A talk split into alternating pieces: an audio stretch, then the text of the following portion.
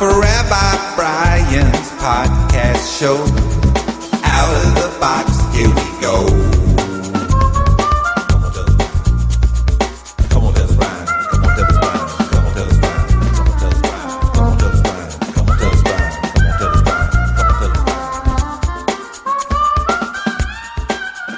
Hey there, it's Rabbi Brian. Glad you're listening to this here podcast. Today's called The Gap and Gap Analysis or Going Deep In. So, I know a lot of people who are very talented. They can see a goal far off, and they use gap analysis, and they figure out how to get to that goal from where they are. Uh, the business model gap analysis, you see there's a gap, there's where you want to be, there's where you are, and the gap analysis is how to figure out how to get from here to there. Now, there's a uh, the, there's a quote by um, Augustine, Saint Augustine, who said, "Si ille cor non ego, if he can do it, why not me?" If you can see someone else has done it, and this is a very healthy form of jealousy, you can see this is doable. This is something that uh, can be done, and I'm going to get it done. I'm going to use gap analysis for it. Now, I know a lot of really smart, clever people who have used this, and they can get just about anything done, but then they have a problem. Most of them, at some point, have a problem, and they realize they can get anything done. They can be the most accomplished blah blah blahs. But there's a hole inside because they're not dealing with themselves.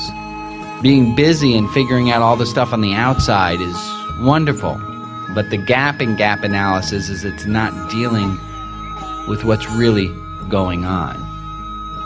George Fox, the founder of the Shakers, said he was looking for that which speaks to my condition. And that's what a lot of these people are looking for. They're looking for something that speaks to their condition. And here's what I would suggest. What I would suggest is that when the stuff, the outside, the what we think, what we have, when all that stuff stops working, we need to look on the inside and figure out who we are when we get quiet. Here's a quote by H. A. H. Almaas.